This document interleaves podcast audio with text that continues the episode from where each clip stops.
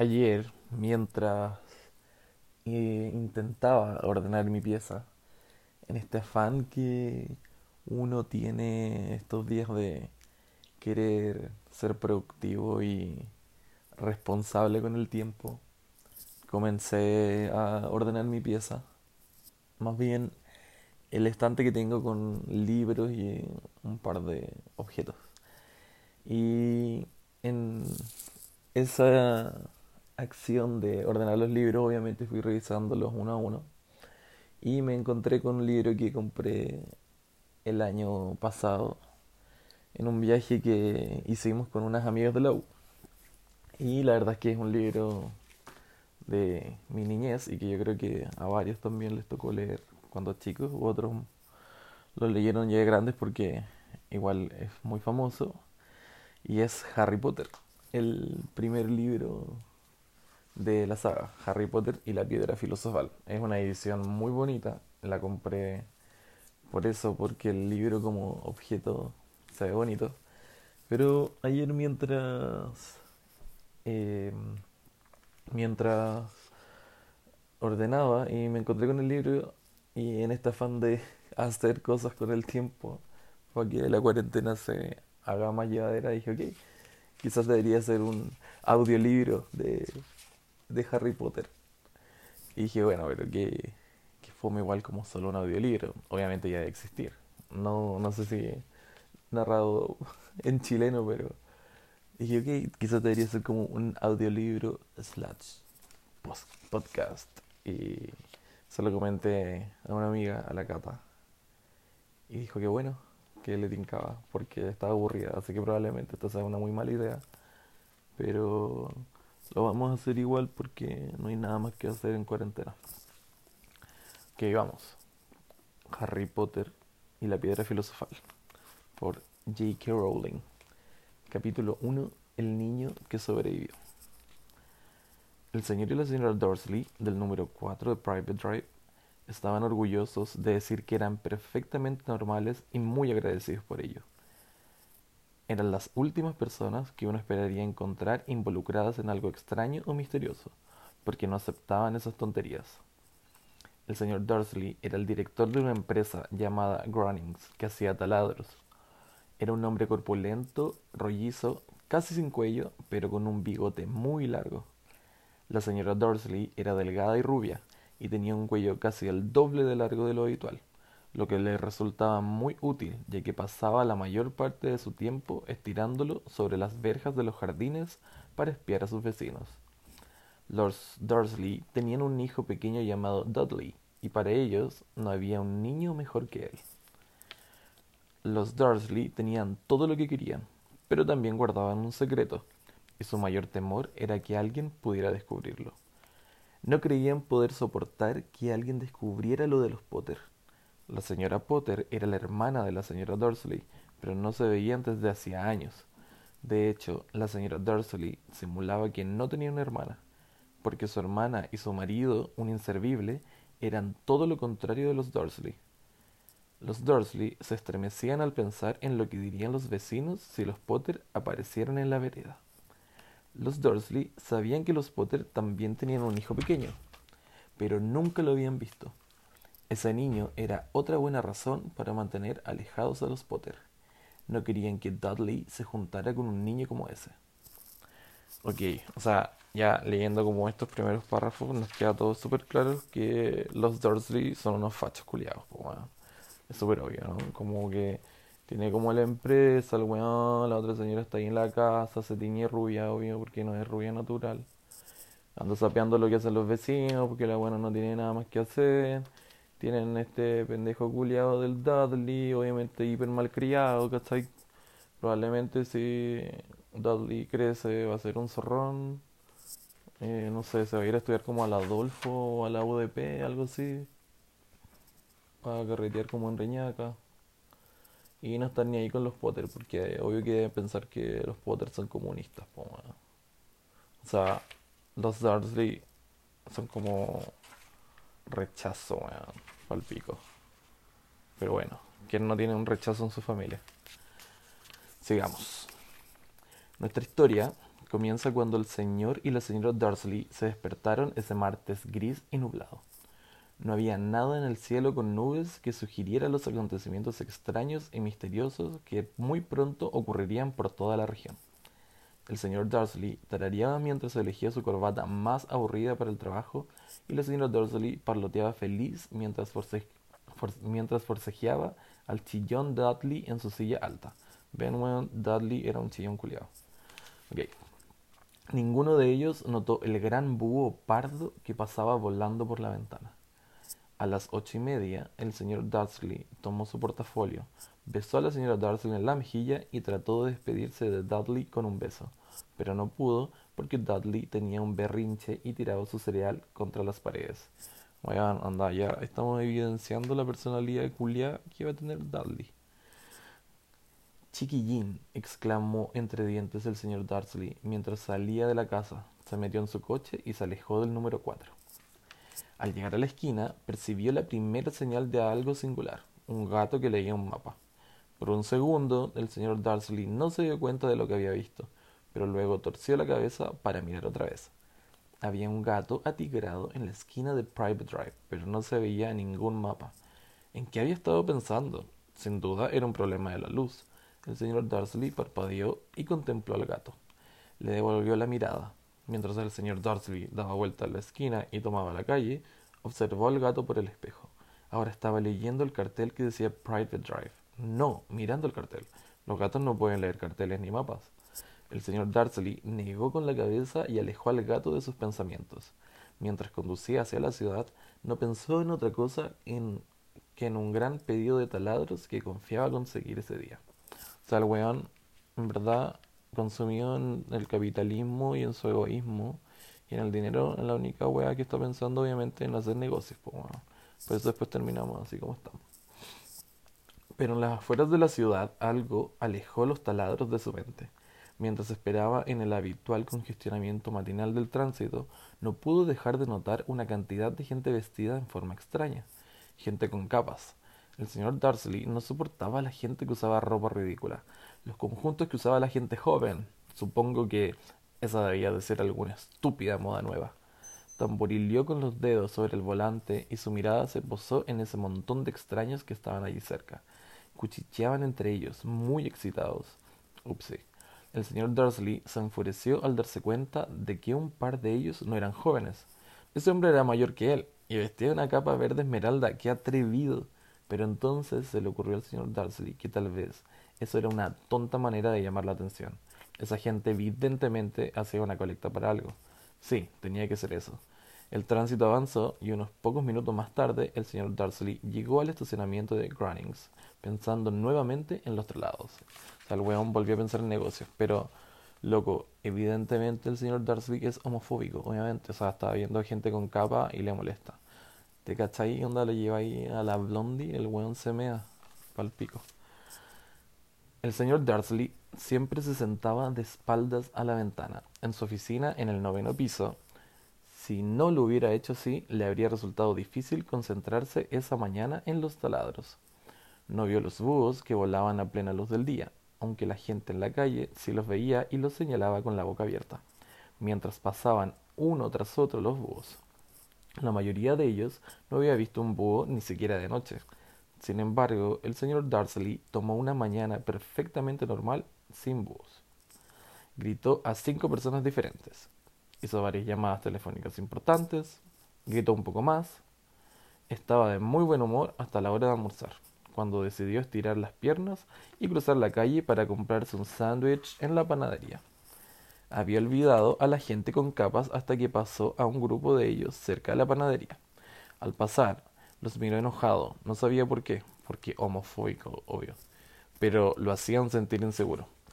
Este grupo también susurraba con excitación y no pudo ver ni una alcancía.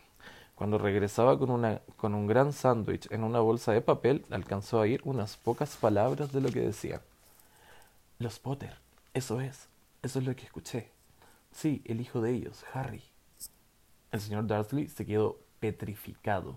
El temor lo invadió. Se volvió hacia los que murmuraban como si quisiera decirles algo, pero se contuvo. O sea, el señor Darsley, obviamente en su bola homofóbica, pensó que los Potter eran todos homosexuales. Se apresuró a cruzar la calle y corrió hasta su oficina. Le dijo a gritos a su secretaria que no quería que lo molestaran. Tomó el teléfono y casi había terminado de marcar los números de su casa cuando cambió de idea. Dejó el aparato y se estrujó los bigotes mientras pensaba. No, era un estúpido. Potter no era un apellido tan especial. Estaba seguro de que había muchísima gente que se llamaba Potter y tenía un hijo llamado Harry. Yeah, you sure? Y pensándolo mejor, ni siquiera estaba seguro de si su sobrino se llamaba Harry. Nunca había visto al niño. A lo mejor se llamaba Harvey o Harold. No valía la pena preocupar a la señora Dursley, quien siempre se molestaba mucho ante cualquier mención de su hermana. No la culpaba. Si él hubiera tenido una hermana, sí, pero de todos modos, esa gente con capas, ok. Esta tarde le costó concentrarse en los taladros y cuando dejó el edificio a las cinco en punto, estaba todavía tan preocupado que tropezó con un hombre que estaba en la puerta. Perdón, gruñó, mientras el hombre diminuto se tambaleaba y casi caía al suelo. Unos segundos después, el señor Dursley se dio cuenta de que el hombre usaba una capa violeta. No parecía disgustado por el empujón, al contrario, su rostro se iluminó, se iluminó con una amplia sonrisa, mientras decía con una voz tan chillona que llamaba la atención de los que pasaban no se disculpe, mi querido señor, porque hoy nada debe molestarme. Hay que alegrarse, porque el innombrable finalmente se ha ido.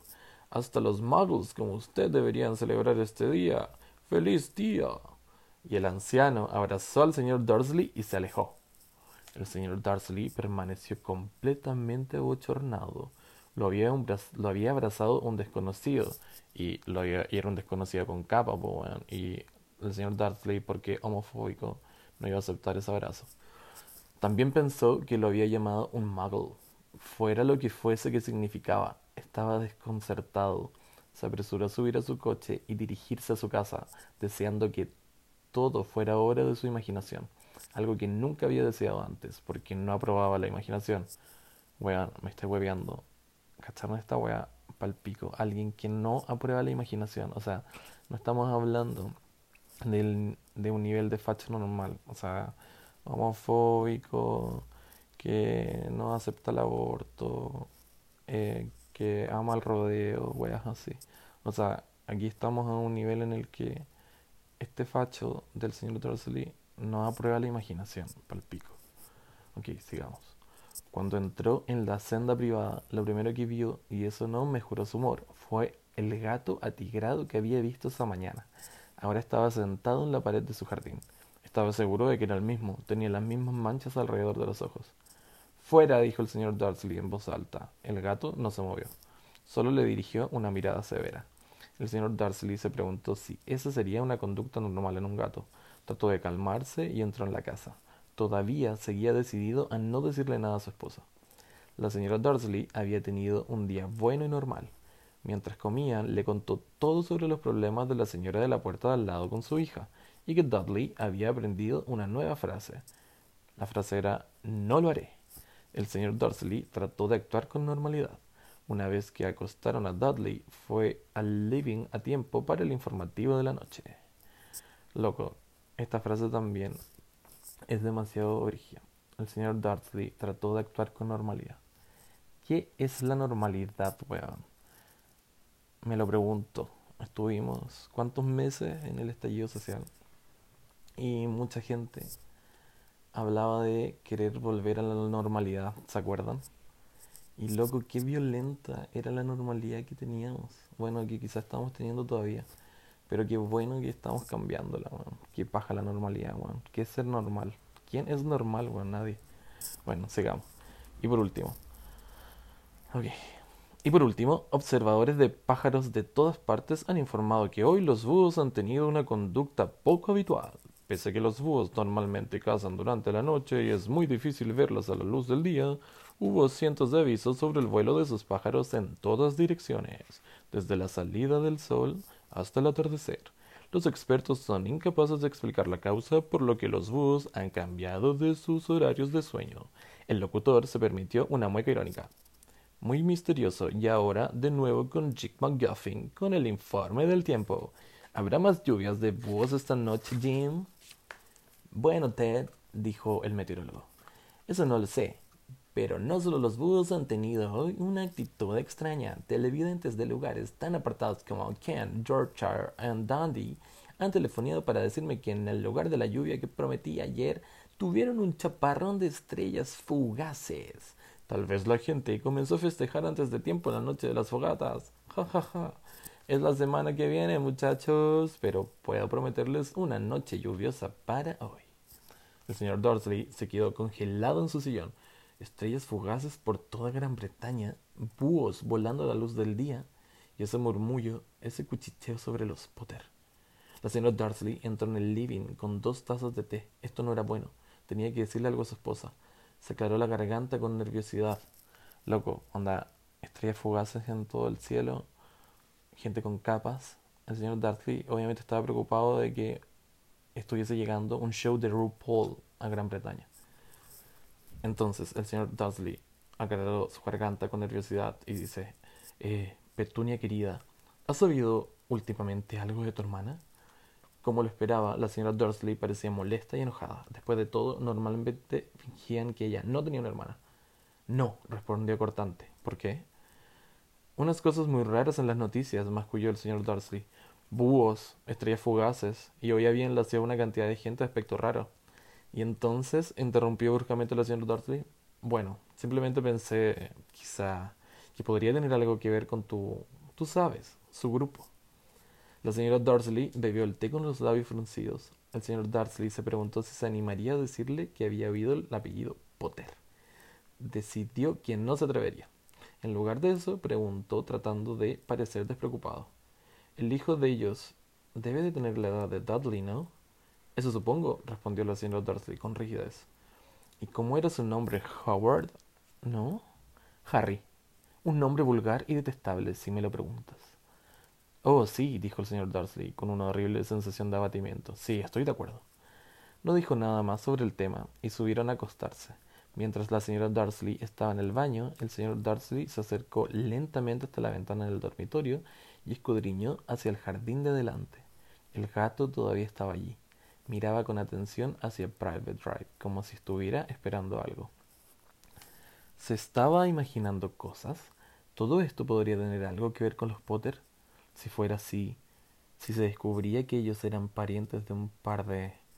Bueno, no creía poder soportarlo. Los Dursley se fueron a la cama. La señora Dursley se quedó dormida rápidamente, pero el señor Dursley permaneció despierto, con todo eso dando vueltas por su mente. Su último y tranquilizador pensamiento antes de quedarse dormido fue que aunque los Potter estuvieran involucrados, no había razón para que se acercaran a él y a la señora Dursley. Los Potter sabían muy bien lo que él y Petunia pensaban sobre ellos y los de su clase. No veía como él y Petunia iban a ser involucrados en nada que tuviera que ver con esa gente. Bostezó y se dio vuelta. No podría afectarlos a ellos. Qué equivocado que estaba. El señor Darcy cayó en un sueño intranquilo, pero el gato en la pared del jardín no mostraba señales de tener sueño. Estaba sentado tan inmóvil como una estatua, con los ojos fijos, sin pestañear, en la esquina de Private Drive. Apenas tembló cuando se cerró la puerta de un coche en la, en la cuadra siguiente ni siquiera pestañeó cuando dos búhos bajaron sobre su cabeza. De hecho, el gato no se movió hasta la medianoche. Un hombre apareció en la esquina, que el gato había estado observando. Apareció tan súbita y silenciosamente que uno habría pensado que había surgido de la tierra. La cola del gato se agitó y sus ojos se entrecerraron. Un hombre como ese nunca había sido visto en Private Drive. Era alto, delgado y muy anciano a jugar por su pelo y barba plateados, tan largos que habría podido sujetarlos con el cinturón. Usaba ropa larga, una capa color púrpura que barría el piso y botas de taco alto y hebillas. Sus ojos azules eran suaves, brillantes y centelleaban detrás de unos anteojos con cristales con forma de media luna, y su nariz era muy larga y torcida, como si se lo hubiera fracturado un par de veces. Su nombre era Albus Dumbledore. La onda desde aquí, desde el primer momento, siempre pudimos evidenciar que Dumbledore era colita. Bueno, ¿Cómo no nos habíamos dado cuenta? Tuvimos que esperar hasta que salieran las películas de las criaturas fantásticas para poder verlo, O sea, loco, mira, usaba botas de taco alto. Me estoy hueveando, Dumbledore. O sea, bacán por ti. No te vamos a criticar. Aquí queremos a todos. Ok. Parecía que Albus Dumbledore no se había percatado de que había llegado a una calle en donde todo, desde su nombre hasta sus botas, eran rechazadas. Estaba muy ocupado moviendo su capa, buscando algo, pero pareció darse cuenta de que lo observaban, porque de pronto miró al gato, que todavía lo observaba fijamente desde la otra punta de la calle. Por alguna razón, el gato pareció divertirlo. Rió entre dientes y murmuró. Debí haberlo sabido. Encontró en su bolsillo interior lo que estaba buscando. Parecía un encendedor de plata. Lo abrió, lo levantó en el aire y lo encendió. La luz más cercana de la calle se apagó con un leve estallido. Lo encendió otra vez y la siguiente lámpara quedó a oscuras. Doce veces hizo funcionar el apagador, hasta que las únicas luces que quedaron en toda la calle fueron dos puntitos luminosos en la distancia que eran los ojos del gato que lo observaba. Si ahora alguien miraba por la ventana, hasta la señora Dursley, con sus ojos como cuentas, no podría ver lo que sucedía en la calle. Dumbledore volvió a guardar el apagador dentro de su capa y caminó hacia el número 4 de la calle, donde se sentó en la pared cerca del gato. No lo miró, pero después de un momento le dijo Qué gusto verla aquí, profesora McGonagall. Giró para sonreír al gato, pero éste había desaparecido.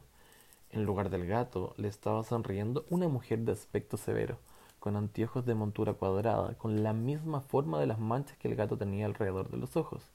La mujer también llevaba una capa de color esmeralda. Su cabello negro estaba recogido en un rodete. Estaba claramente disgustado. ¿Cómo supo que era yo? preguntó. Mi querida profesora, nunca había un gato sentado tan rígido. Usted también estaría rígido si hubiera estado sentado en una pared de ladrillo durante todo el día, respondió la profesora McGonagall. ¿Todo el día? ¿Cómo podría haber estado celebrando? Debo de haber pasado por una docena de celebraciones y fiestas en mi camino hasta aquí. La profesora McGonagall resopló enojada. Oh, sí, todos celebran, de acuerdo, dijo con impaciencia. Uno creería que iban a ser un poquito más prudentes, pero no. Hasta los muggles se dieron cuenta de que algo sucede. Salió en las noticias. Torció la cabeza en dirección a la ventana del oscuro living de los Dursley. Lo escuché. Bandadas de búhos, estrellas fugaces. Bueno, ellos no son totalmente estúpidos. Tenían que darse cuenta de algo estrellas fugaces cayendo en Kent. Apuesto que fue Daedalus Deagle. Nunca tuvo mucho sentido común. No puede culparlos, dijo Dumbledore con tono afable. Hemos tenido muy poco que celebrar durante once años.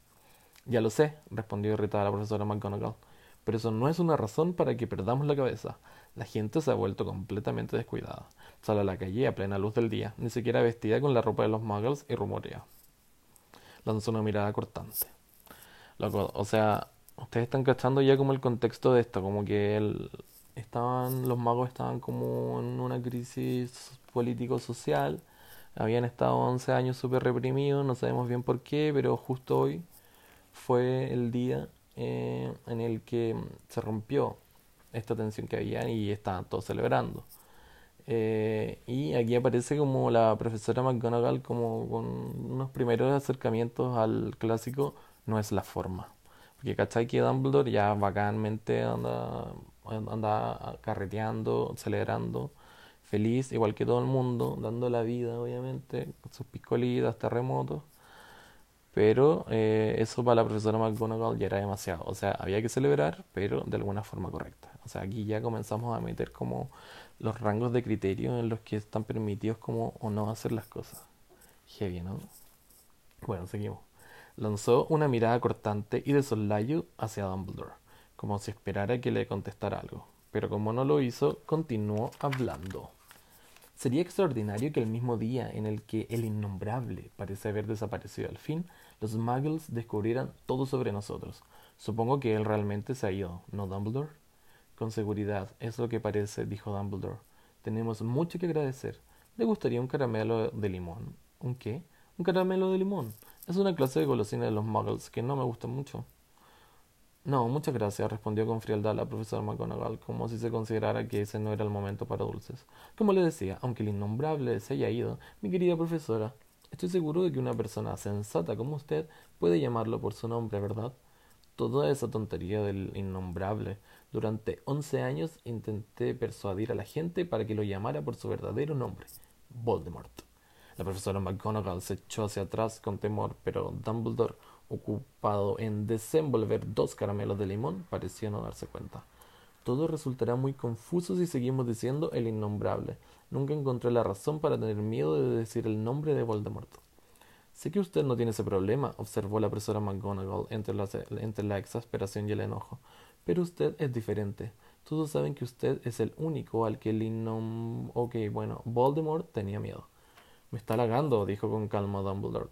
Voldemort tenía poderes... Perdón, no era así la frase. Dice, me está halagando, dijo con calma Dumbledore. Voldemort tenía poderes que yo nunca tuve. Solo porque usted es demasiado bueno y noble para utilizarlos. Qué suerte que está oscuro. Nunca me ruboricé tanto desde que Madame Pomfrey me dijo que le gustaban mis nuevas orejeras. La profesora McGonagall le lanzó una mirada cortante antes de hablar. Los búhos no son nada comparado con los rumores que corren por allí. ¿Sabe lo que todos dicen?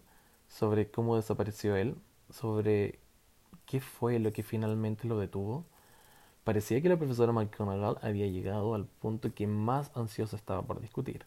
La verdadera razón por lo que había esperado todo el día en una fría pared, porque ni como gato ni como mujer jamás había mirado con tal intensidad a Dumbledore como lo hacía ahora. Era evidente que, más allá de lo que los demás dijeran, no lo iba a creer hasta que Dumbledore le confirmara que eso era verdad. Dumbledore, sin embargo, estaba desenvolviendo otro caramelo y no le respondió. Lo que están diciendo, insistió, es que la noche anterior Voldemort apareció en el Valle de Godric. Fue a buscar a los Potter. El rumor es que Lily y James Potter están... están... que ellos están muertos. Dumbledore inclinó la cabeza. La profesora McGonagall se quedó boquiabierta. No, Lily James, no puedo creerlo. No quiero creerlo. Oh, Albus, Dumbledore se acercó y le palmeó la espalda. Lo sé, lo sé, le dijo con tristeza. A la profesora McGonagall le temblaba la voz cuando continuó. Eso no es todo. Dicen que él trató de matar al hijo de los Potter, a Harry, pero no pudo. No pudo matar a ese niñito.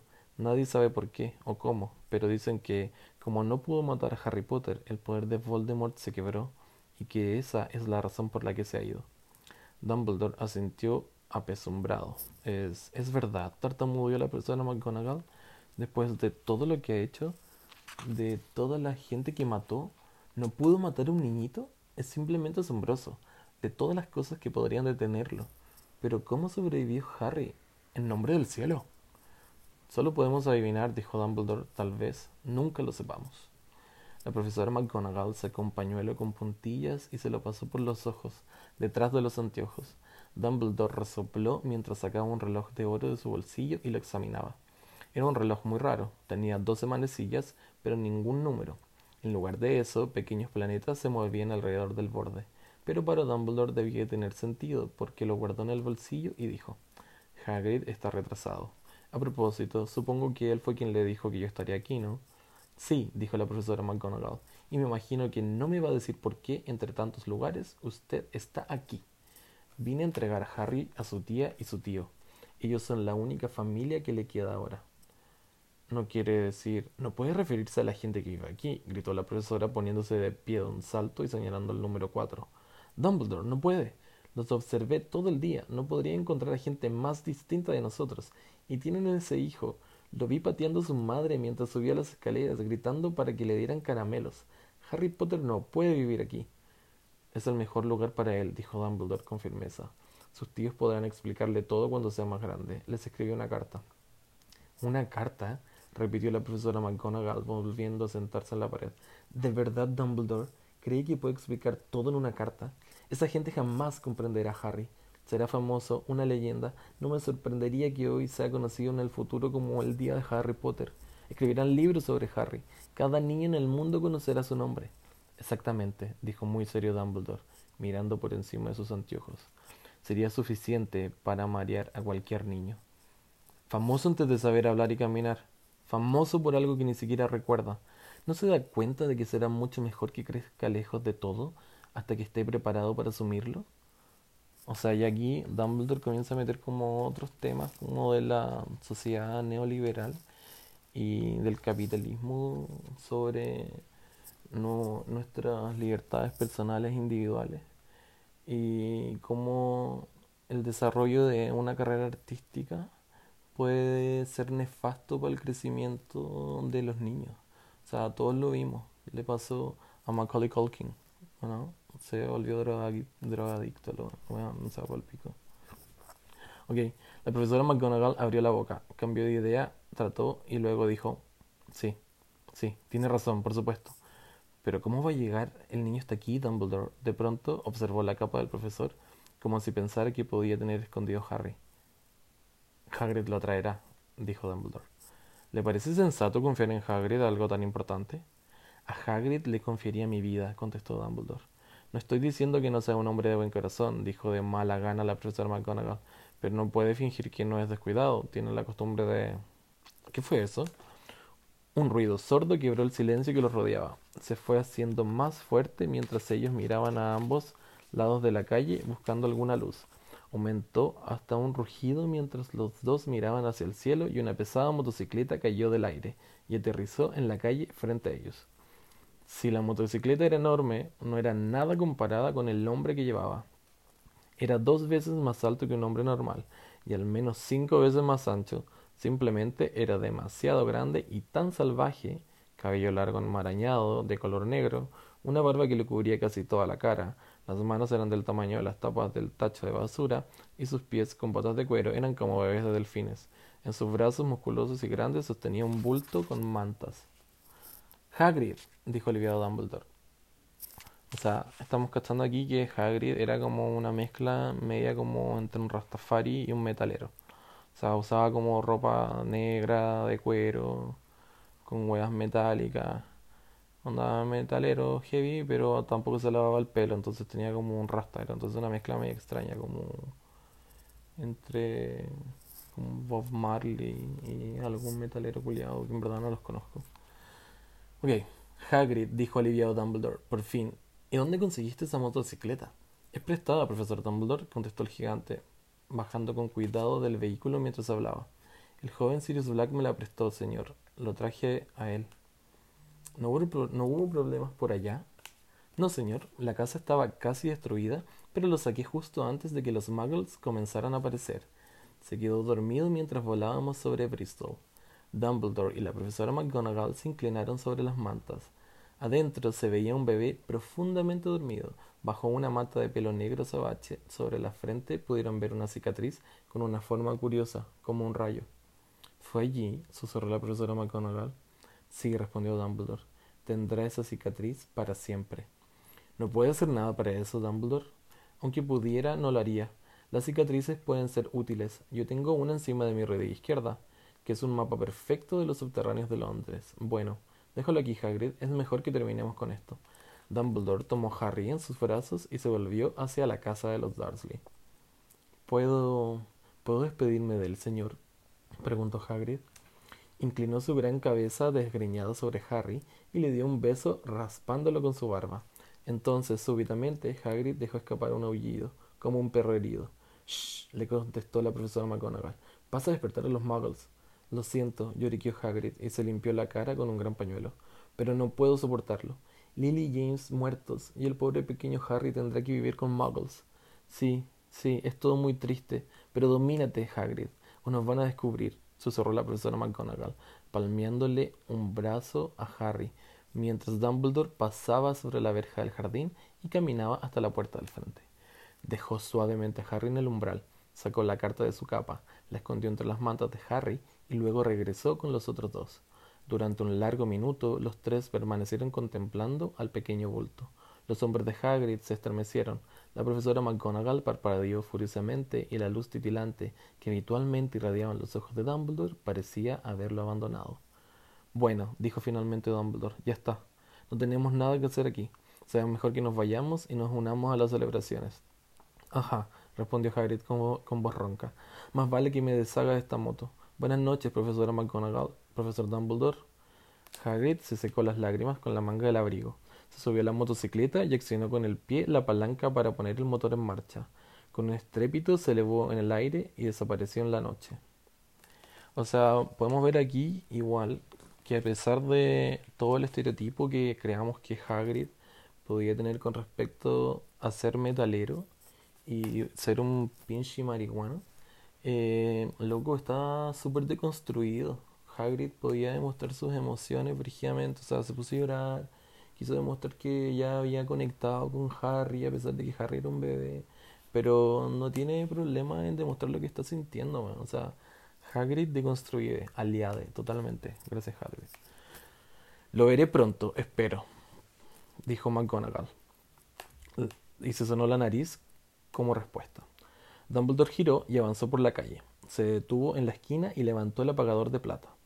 Lo hizo andar una vez y todas las lámparas de la calle se encendieron, de manera que Private Drive se iluminó con un resplandor anaranjado y pudo ver a un gato atigrado que se escabullía por la esquina del otro extremo de la calle.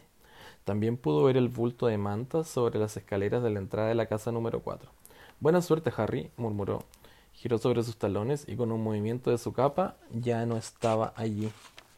O sea, loco, a Dumbledore igual le gusta usar la capa. O sea, ya estamos cachando qué onda ahí con los tacones y con la capa. Brígido Dumbledore. Una brisa pasó rápidamente por los prolijos cercos de Private Drive, que yacía silenciosa bajo un cielo color tinta.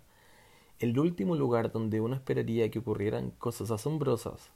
Harry Potter se dio vuelta entre las mantas, sin despertarse. Una mano pequeña se cerró sobre la carta y el niño siguió durmiendo, sin saber que era famoso, sin saber que despertaría en unas pocas horas con el grito de la señora Dursley al abrir la puerta principal para sacar las botellas de leche, ni que iba a pasar las próximas semanas pinchado y pellizcado por su primo Dudley.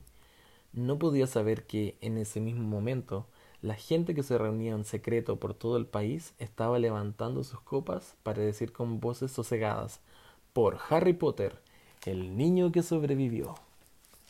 Y fin del capítulo. Loco, es, este es el primer capítulo del, del libro, del primer libro. Em, creo que este libro no lo leía de, chico.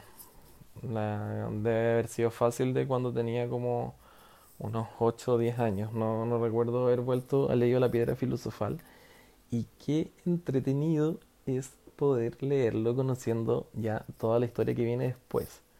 Porque siento que con cada uno de los personajes que va apareciendo, te van ya dando todas las luces sobre cómo se pueden desarrollar los personajes. Obviamente quizás no de Harry, pero ya de la familia Dursley, de el tío y la tía y el primo de Harry, te explica en verdad cómo es cada una de las personalidades, quizás en muy poquitas frases, pero ya entendiendo las actitudes que toman ellos con sus vecinos o el papel que tienen con respecto a ser dueños de una empresa o al, asumir simplemente que Dudley tenía un berrinche y que su mamá se lo aguantaba.